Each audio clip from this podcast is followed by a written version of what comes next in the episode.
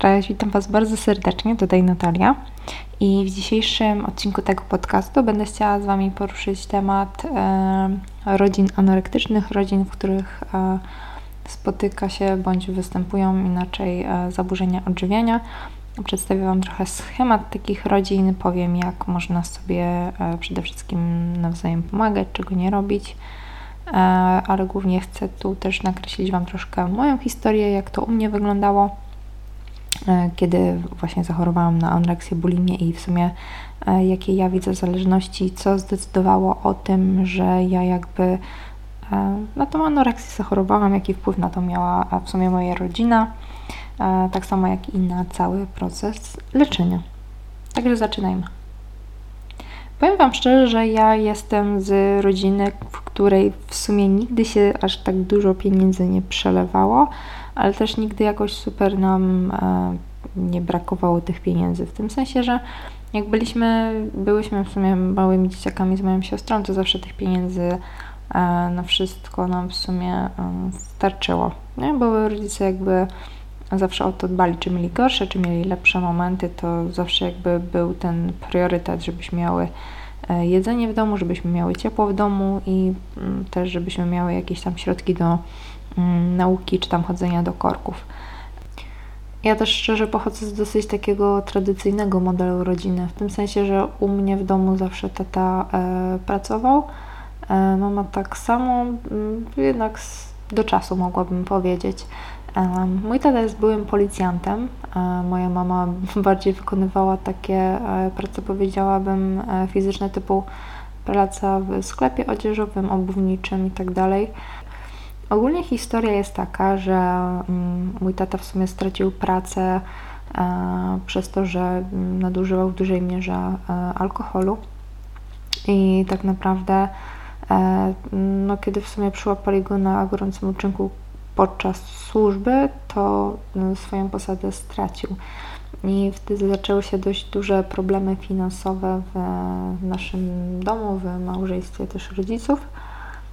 No i moi rodzice postanowili wyjeżdżać za granicę. Ja razem z siostrą zostawałam w domu w Polsce z dziadkami i tak naprawdę przed nich byliśmy, byłyśmy wychowywane, razem też pomagała e, nam nasza ciocia. E, no, byłyśmy tak zwanymi eurosierotami, chyba tak to się nazywa, kiedy rodzice wyjeżdżają na mm, jakieś tam migracje zarobkowe za granicę kraju.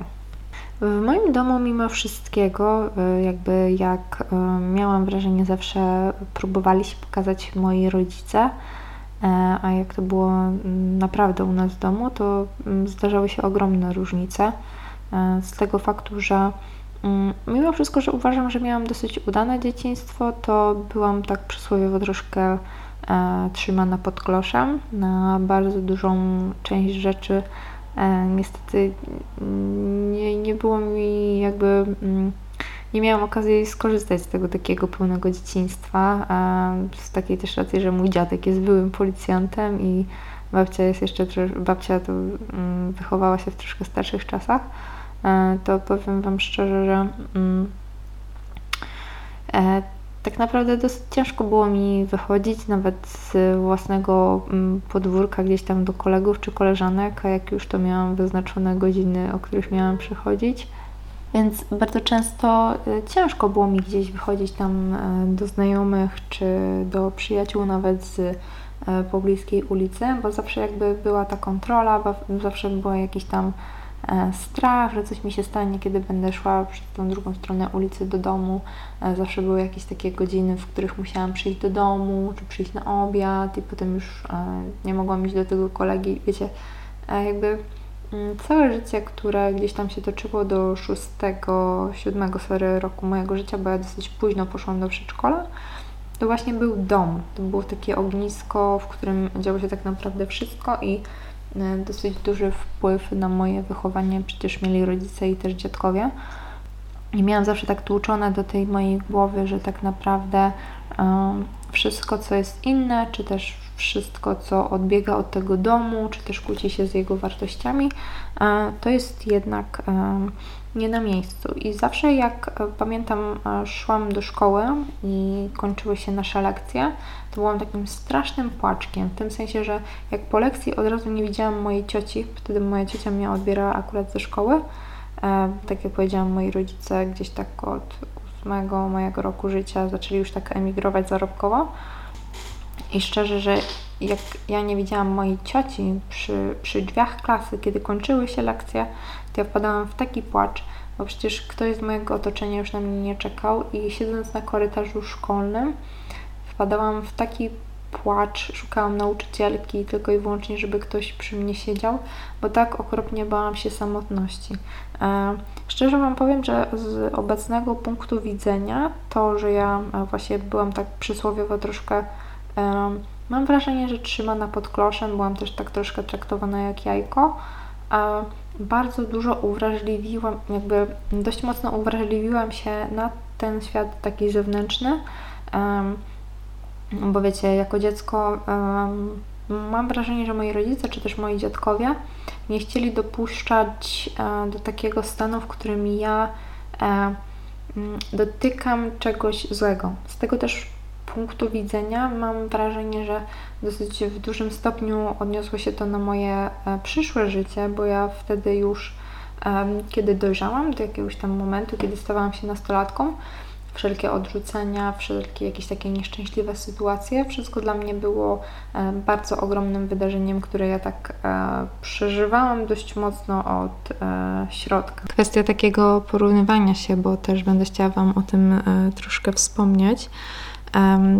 To kiedy już byłam taką nastolatką, nawet troszkę dzieciakiem, to powiem Wam szczerze, że ogromną uwagę zawsze przykładałam do słów. Zawsze byłam jakimś takim e, typem słuchacza i tego absolutnie nie można mi e, wyrzucić, że nigdy nie słucham. Jakby zostało mi to tutaj e, do dziś. Ale do dziś też widzę czyny mojej mamy, czy też słowa mojej mamy, które kiedyś tam w dzieciństwie w bardzo dużym stopniu na mnie rzutowały. Mianowicie mam wrażenie, że jakby osoby z zaburzeniami odżywiania bardzo często mają w środowisku swoim takie osoby, które mm, wypominają im same swoje kompleksy. E, w tym sensie, że mm, kiedy byłam mała, mała pamiętam jak e, po ciąży, zwłaszcza też po drugiej ciąży z moją siostrą, moja mama zawsze miała w zwyczaju mówić, że E, jest brzydka, że jest gruba, że ma straszne rozstępy. I wiecie, to było mówione w tak randomowych sytuacjach, e, w szczególności do dziecka, które jeszcze nie rozumie dosyć wielu spraw i nie wie tak naprawdę, dlaczego jego mama uważa się za brzydką. E, przede wszystkim też mam wrażenie, że dzieci w dużym stopniu potrafią akceptować swoją odmienność. To tak naprawdę mm, świat zewnętrzny i to, co my wynosimy z zachowań, czy też poradności od naszych rodziców, mm, potem rzutuje w to, jak my mm, reagujemy na jakieś tam e, wydarzenia, czy też słowa w świecie rzeczywistym kilka lat później, na przykład, nie? Tak jak Wam wspomniałam, ja w dużej mierze zawsze miałam taką e, tendencję do e, słuchania mojej mamy. Jednak jako dziecko jako nastolatka zawsze starałam się jej mówić, że jest dla mnie najpiękniejszą osobą, jaką e, mam w moim sercu, e, ponieważ wszystkie blizny, które mam, e, to świadczą tylko o tym, jak silną jest kobietą i jak dużo przeżyła. I przede wszystkim, że ja jestem jej wdzięczna, że mnie urodziła, bo gdyby nie, nie te blizny, to najprawdopodobniej mi nie by nie było na świecie. I za to byłam naprawdę ogromnie wdzięczna mojej mamie. Jednak nigdy nie rozumiałam takiej sytuacji, w której trzeba by było do tych zjawisk e, wracać, w tym sensie, że e, nawet przy jakichś świętach, nie świętach, mam wrażenie, że z którą rodziną bym się nie spotkała, to jest jeszcze taka tendencja, że e, ludzie po prostu lubią na siebie narzekać. I nie wiem, czy to jest robione ku celu pokrzepienia, takiego, żeby ktoś ci zaprzeczył, że wcale tak nie jest, czy konkretnego użalania się troszkę tak w jakimś stopniu nad sobą, aczkolwiek e, to jest całkowicie ok, że mm, ludzie mówią o swoich wadach, o tym, że źle się czują ze sobą i chcą coś z tym zrobić, albo szukają jakiegoś słowa pokrzepienia. To jest ok. Bo wiecie, bo tak naprawdę to jest jakaś tam forma e, autoterapii. Taka rozmowa jest formą autoterapii. E, tak jak na przykład dla mnie autoterapią może być to, że ja teraz sobie tutaj siadam i gromadzę taki porządny wpis e, w pamiętniku, nie? Tak no po prostu mm, robię podcasty, nie? Ale to jest dla mnie też jakaś tam forma pamiętnika, forma autorefleksji i tak dalej, i tak dalej. Wracając do sprawy e, dziecka tak naprawdę w rodzinie, to mam wrażenie, że bycie samemu dla siebie bardzo krytycznym, wypowiadanie niektórych słów E, w obecności dziecka, przede wszystkim słów takich krzywdzących nas samych, e, będzie powodować u dziecka coś takiego, że ono tak naprawdę będzie sobie myślało, że blizny, że niedoskonałości, że e, jakieś takie odkrzywienia od tego, co jest normą, co jest definicją piękna dla jego mamy, będzie czymś niewłaściwym. I powiem Wam szczerze, że jak ja zaczęłam dojrzewać, zaczęły mi rosnąć przede wszystkim piersi, pupa, brzuch się zaokrąglił. Stałam się taką troszkę leciutką pyzą, bo też miałam troszkę pełniejszą twarz. E, I też było mi to wypominane przez jakieś tam ciocie, czy też przez moją mamę, że dobrze wyglądam. A ja nie czułam się wtedy ze sobą dobrze. Mimo tego, że mm, wszyscy wokół mnie mówili mi, że dobrze wyglądam, ja czułam się już wtedy grubo. Już wtedy słowa mojej mamy gdzieś tak e, na tyle mocno mi w tej pamięci E, utkwiły, na tyle mocno jakieś tam zachowania, wzorce, e, reakcje na e, jakieś tam odpowiedzi utkwiły mi w głowie, że już wtedy sama sobie nie potrafiłam powiedzieć mamo, albo inaczej ja, ja sama do siebie, nie, że wyglądasz dobrze, że to Twoje ciało, to Twój dom, to Twoja świątynia. Ty nie możesz siebie karać za to, że Ty tak wyglądasz. Ty musisz jeść, żeby mieć energię do życia i tak dalej, i tak dalej. Mimo, że jakby 13-letnie dziecko na przykład ma taką świadomość, to automatycznie nie korzysta ze swoich rad, bo już ma w głowę gdzieś tam wpisane, że postawi się na miejscu tej mamy. I dla siebie zamiast postawy wspierającej będzie przecież e, krytyczna, bo przecież jej mama nigdy siebie sama nie wspierała, zawsze jakby stawała ta doza autokrytyki. E, jakieś tam charakterystyki rodzin, w których występują e, zaburzenia odżywiania, są jakieś tam opisy, jednak moim zdaniem w ogóle nie ma jedno, jedno, jednej definicji na to, jak powinna wyglądać rodzina obwiana jakby osobą, która e, choruje na takie, a nie inne zaburzenia odżywiania, czy to będzie bulimia, anoreksja, czy też e, ortoreksja, to jakby w każdym wypadku e, jakby rodziny są różne, nie? Przykładem może być taka dysfunkcja, gdzie wiecie, jakby u nas w domu było tak, że u mnie mama zawsze uwielbiała głośno słuchać muzyki, uwielbiała, kiedy u nas w domu E, były głośne imprezy, kiedy był e, alkohol. No i po prostu lubiła też straszać znajomych.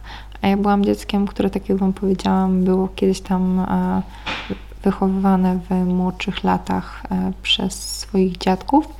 I szczerze mi było bardzo ciężko i bardzo trudno się przystosować do takiego trybu funkcjonowania wieczorami gdzie moi rodzice na przykład nie lubili wychodzić wieczorem z domu, tylko lubili robić imprezy w domu. Było to dla mnie na tyle sposób ciężkie, że ja wykształciłam w sobie jakieś tam automatyczne odpowiedzi dla systemu. E, I powiem Wam szczerze, że do 12 roku życia nienawidziłam słuchać muzyki. Dla mnie muzyka to był jeden wielki e, bełkot, e, przede wszystkim strach, bo kiedy była u nas muzyka, to zawsze był też alkohol. I pamiętam, jak moja siostra robiła muzykę i w ogóle lubiła grać na gitarze.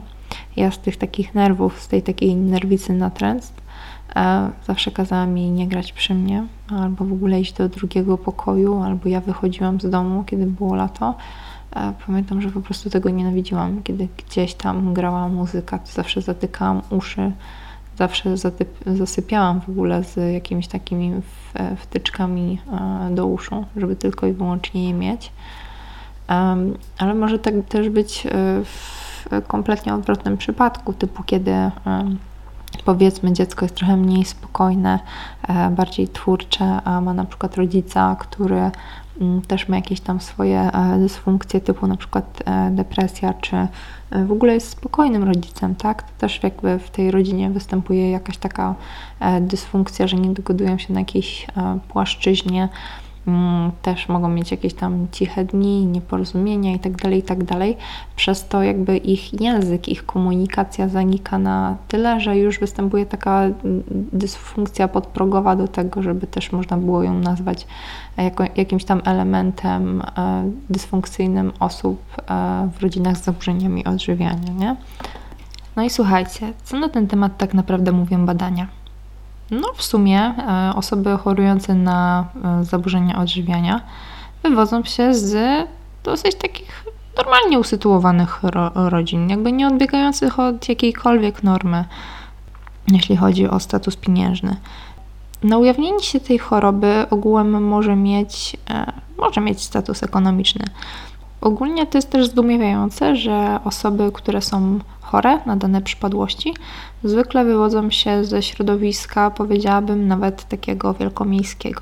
Wśród ogólnych jakichś takich prawidłowości dotyczących stosunków rodzinnych można tak wyróżnić innymi takie usiedlenie, nadopiekuńczość, jakąś sztywność, unikanie konfliktów oraz wciąganie e, dzieci w między konflikty, jeśli chodzi o rodziców. Relacje między takimi członkami rodziny ulegają pewnego rodzaju zasklepieniu, zacierają się granice, kto jest dzieckiem, kto jest rodzicem. W takich rodzinach e, każda z osób jest bardzo zaangażowana e, w życie każdego z członków. To tak naprawdę w takich rodzinach indywidualność, taka autonomia poszczególnych jakichś osób zanika. Wynika to z tego, że rodzice nie zawsze zachowują się tak, jak właśnie należy. Dzieci bardzo często mogą przyjmować jakąś taką nadopiekuńczość. I powiem Wam szczerze, że tak też było w moim przypadku, kiedy po tych wyjazdach moich rodziców oni zaczęli w dużej mierze ogromnie zapijać jakieś takie smutki, czy to były jakieś takie niepowodzenia finansowe, czy to były jakieś takie niepowodzenia miłosne między nimi i tak dalej. Wiadomo, różne rzeczy się zdarzały, tutaj nie będziemy wnikać w szczegóły. Szczegół się dowiecie w kompletnie e, innym projekcie, który, który jakby tak zamierzam sama sobie wydać, też się rozliczyć troszkę z przyszłością. Ale co będę chciała Wam o tym powiedzieć, że tak naprawdę w szczególności mogłam to e, jakby zauważyć w tym aspekcie, że właśnie kiedy moi rodzice lubili sobie popijać, to e, ja tak naprawdę przyjmowałam rolę matki w tym domu. Bo wiecie, tak naprawdę babcia już była coraz, ale to coraz e, starsza i wszystkie jakieś e, wymiociny, wszystkie jakieś takie sprawy dotyczące tego, czy sąsiad przyszedł, czy sama musiałam coś załatwić w szkole, czy musiałam pójść na zakupy, czy do jakiegoś lekarza, no to w sumie sama dla siebie byłam już rodzicem, można by powiedzieć, od 14 roku życia, co było dla mnie niesamowicie e, ciężkie. Mam wrażenie, że dla mojej siostry też, bo ona była młodsza ode mnie, ale wiecie jak to jest, że to najstarsze dziecko to w sumie e, głównie i przede wszystkim przejmuje e, rolę jakiegoś takiej, jakiejś takiej osoby, która e, musi się tym rodzicom e, rodzicami zająć, a nasi dziadkowie czy też osoby w naszej rodzinie zawsze miały do przypadłości naszych rodziców taki stosunek, że do własnego gniazda się nie sra i e, prosić o pomoc obcych ludzi jest trochę wstyd. Także widzicie. W rodzinach ogólnie, mm, w których rozwija się anoreksja, e, wszyscy na siebie, o siebie dbają, nie? do siebie nawzajem i chcą dla siebie jak najlepiej. E, powiem Wam szczerze, że u nas też tak zawsze było, że mentalnie wszyscy byliśmy nastawieni do siebie, że staniemy mm, do siebie ogniem, za sobą ogniem i wodą na to pojawia się jakaś wrażliwość na wszelkie niepokojące sygnały potem. Jakieś takie przeświadczenie, że świat jest po prostu jakimś tam zagrożeniem i lepiej trzymać się razem. I tak naprawdę takie dziecko, taka ja, taki nastolatek, miałam niewiele możliwości jakiejś bezpośredniej konfrontacji ze światem, e, z dala od bezpiecznych e, powiązań jakichś tam w mojej rodzinie. E, rozwój jakby osobowości i samodzielności zostaje trochę zahamowany, e, ale potem macie jakiś taki, przeżywacie bunt i chcecie po prostu wziąć sprawy w jakieś takie swoje ręce, a jednocześnie pozostać też dzieckiem I tutaj e, zaciera się właśnie ten konflikt trochę anorektyczny, że mimo tego jakby mm, takiej dojrzałości psychicznej e, pragniemy pozostać e, przede wszystkim dzieckiem, zachować ciało tego dziecka, nie? Jakkolwiek każda zmiana w jakimś tam funkcjonowaniu naszych rodzin jest niebezpieczna, tak? jakaś tam niepożądana, bo przede wszystkim jeśli e, chorujecie na e, anoreksję, to ona cechuje się w tym, że e, Wy macie jakąś tam stałą swoją rutynę dnia, stałą rutynę posiłków. Posiłki muszą mieć obliczone makro, kalorie itd., tak itd. Tak Dlatego na ogół wszyscy jakby członkowie rodziny unikają jakichś takich drastycznych zmian, jakby za wszelką cenę.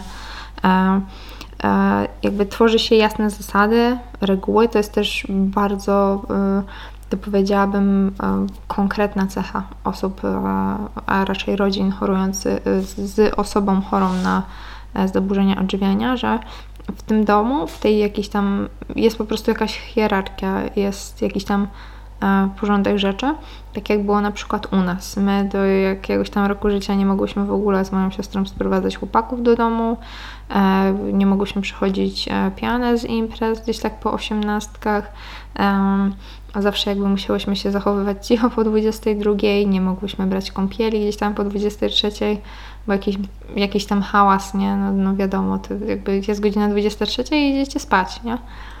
jest jakiś, tak, jakiś taki porządek e, w tych rodzinach i jakieś takie zaburzenie tego porządku od razu, e, wiadomo, wywołuje jakieś tam konkretne reakcje, których my się boimy. To jest, jest taka też um, toksykologia relacji, nie umiałabym tego nazwać troszkę inaczej, bo to jest po prostu toksyczne środowisko, w którym ty e, przebywasz, kiedy masz ustalone e, jasno z góry do dołu zasady, które tak naprawdę są dla ciebie, nie wiem, czy na ciebie dobrze wpływają, moim zdaniem są troszkę e, toksyczne. Wiadomo, są dobre zasady, ale mm, takie na przykład, że jest obiad, jest godzina 15, wszyscy się gromadzimy przy stole i za wszelką cenę musicie zjeść, a nie możecie zjeść, kiedy jesteście głodni. Dla mnie to jest takie coś przesrane i tu już się zaczyna jakaś taka toksyczność.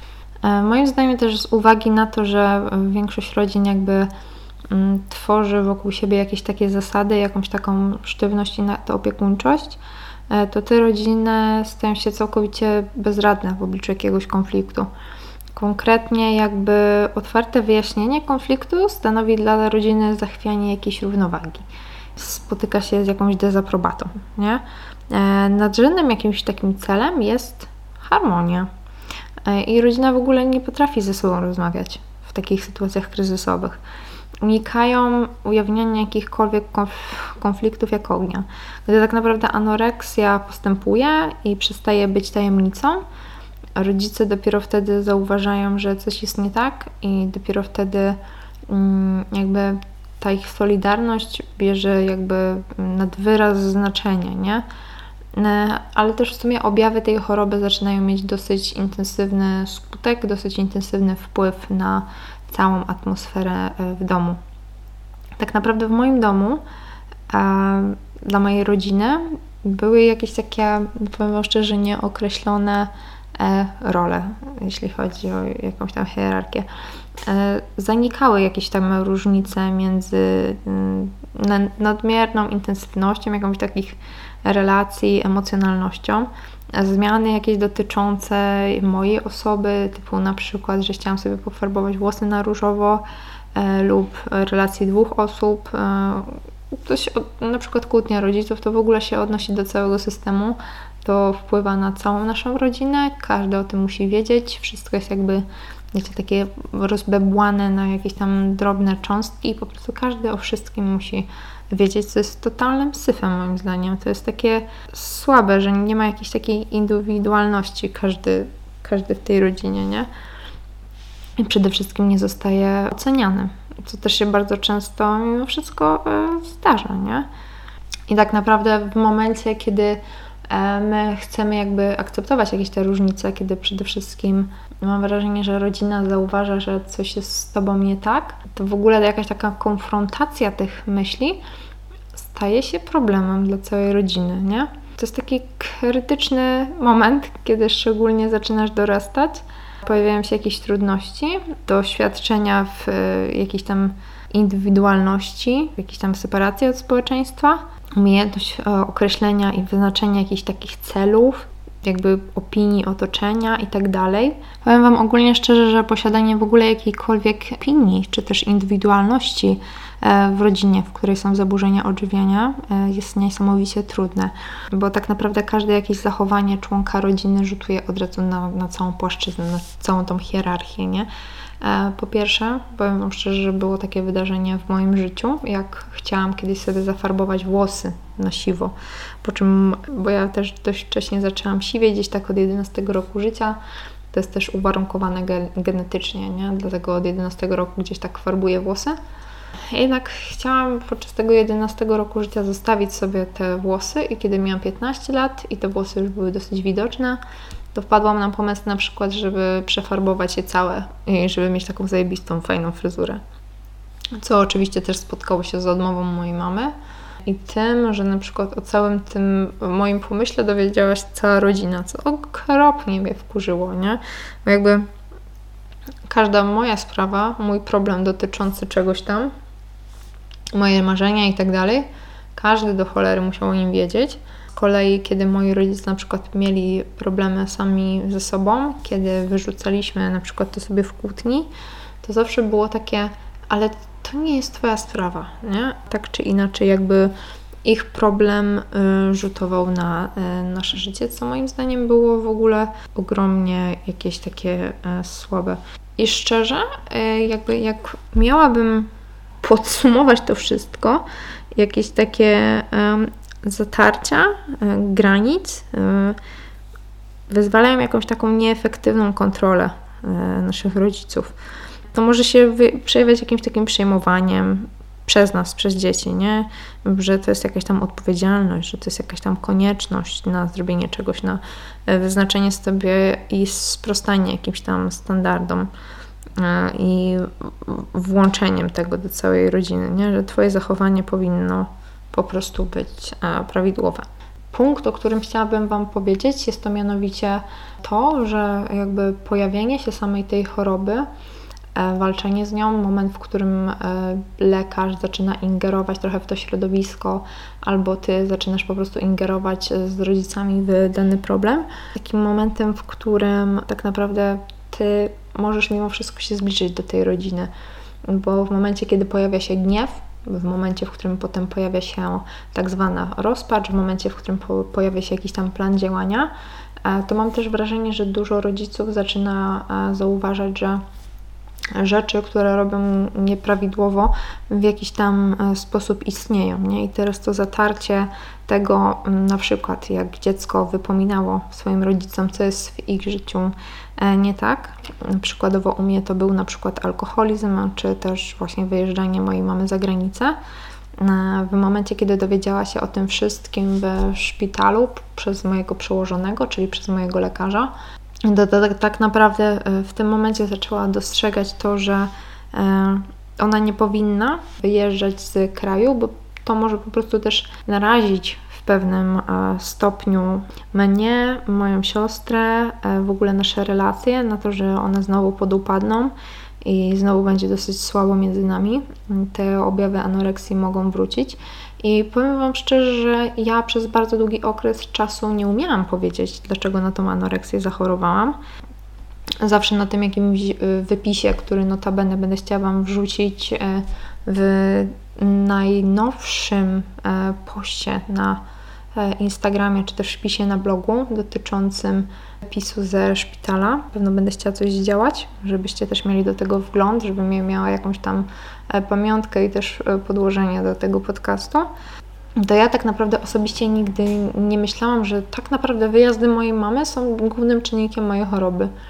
I dopiero w momentach, kiedy ja zaczynałam rozumieć, co jest na tym wypisie, zaczynałam rozumieć jakąś tam hierarchię zdarzeń, która doprowadziła do tego, że ja się w ogóle w tym e, szpitalu, na tym leczeniu znalazłam, to zaczęłam rozumieć, jak nierówno w ogóle wszyscy w naszej rodzinie e, byli traktowani, a bynajmniej jak my nie potrafiliśmy sobie okazywać uczuć, żeby ktoś z nas poczuł się mniej e, kochany, bo tak naprawdę powiem Wam szczerze, że anoreksja jest taką rzeczą, e, która tak naprawdę, naprawdę, no wiecie, że w sumie przejawia się z czasem.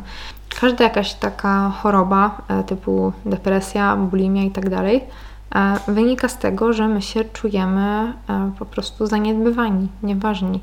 To jest tak jakby wołanie o pomoc. To jest coś takiego, taki moment, w którym mówisz, zauważ mnie. I ja też mam takie wrażenie, że właśnie przez to, że ostatnio rozpisałam się mojemu znajomemu na ten temat, że kiedyś była taka sytuacja u mnie w domu, że przyjechała do nas ciocia z kuzynką. I zaczął się taki temat, że e, dziewczynki bardzo ładnie wyglądają. Na co nasza kuzynka odparła, że moja siostra wygląda ładniej, bo ja przecież jestem troszkę grubsza. I wiecie, to już y, w takim młodym wieku, w głowie dziecka, kiedy to wszystko się kreuje, mm, ona zaczyna sobie myśleć w takim wypadku, ok, czyli coś jest ze mną nie tak, coś by trzeba było poprawić. Dlaczego moja siostra jest lepsza? I zaczyna się wielka złość, zaczyna się gniew ku temu, um, na przykład, może to się wydać e, osobom, które nie cierpiały na zaburzenia odżywiania, e, czy coś takiego, głupie, ale powiem szczerze, że to jest naprawdę dosyć realny problem, że jeśli jest rodzeństwo w rodzinie z zaburzeniami odżywiania, to bardzo często porównujemy się do młodszego rodzeństwa, przede wszystkim do rodzeństwa szczuplejszego. Jakieś takie poczucie sprawiedliwości e, jest dla nas zasadą, by, byśmy zostały potraktowane jednakowo, jakby kochane, traktowane, aby nikt nie był z nas faworyzowany.